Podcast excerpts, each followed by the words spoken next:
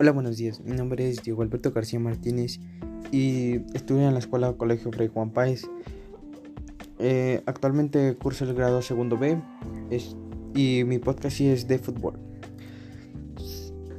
Su creación fue atribuida a Inglaterra, país que fue reglamentario en el fútbol en 1863 a través del fútbol asiático, la primera asociación de fútbol.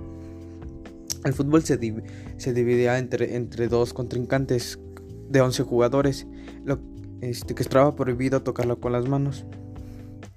Los jugadores tenían que anotar gol a la, de, de, la portería a otra portería.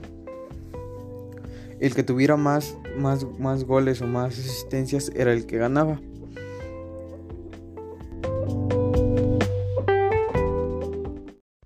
El fútbol se sigue jugando con una serie de reglas, llamadas oficialmente reglas de fútbol. El, es un deporte en el que se practica una pelota de cuero u otro material. Es una circunferencia no mayor a 70 centímetros. No refiere a 68 centímetros del peso. Este, pues, superiormente a 400 gramos. Si es inferior a 400 gramos, comienza en el partido.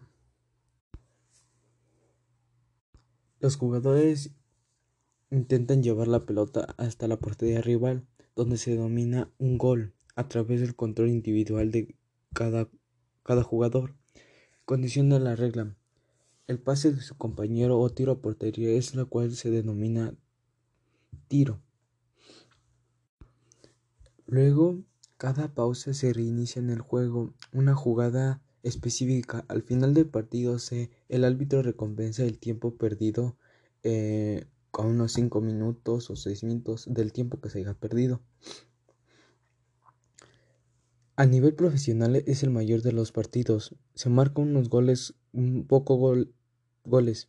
Por el ejemplo, durante la temporada 2006 o 2007 de la Primera División en España, la Liga de Fútbol Española, se marcaron promedio a 2.48 goles por partido.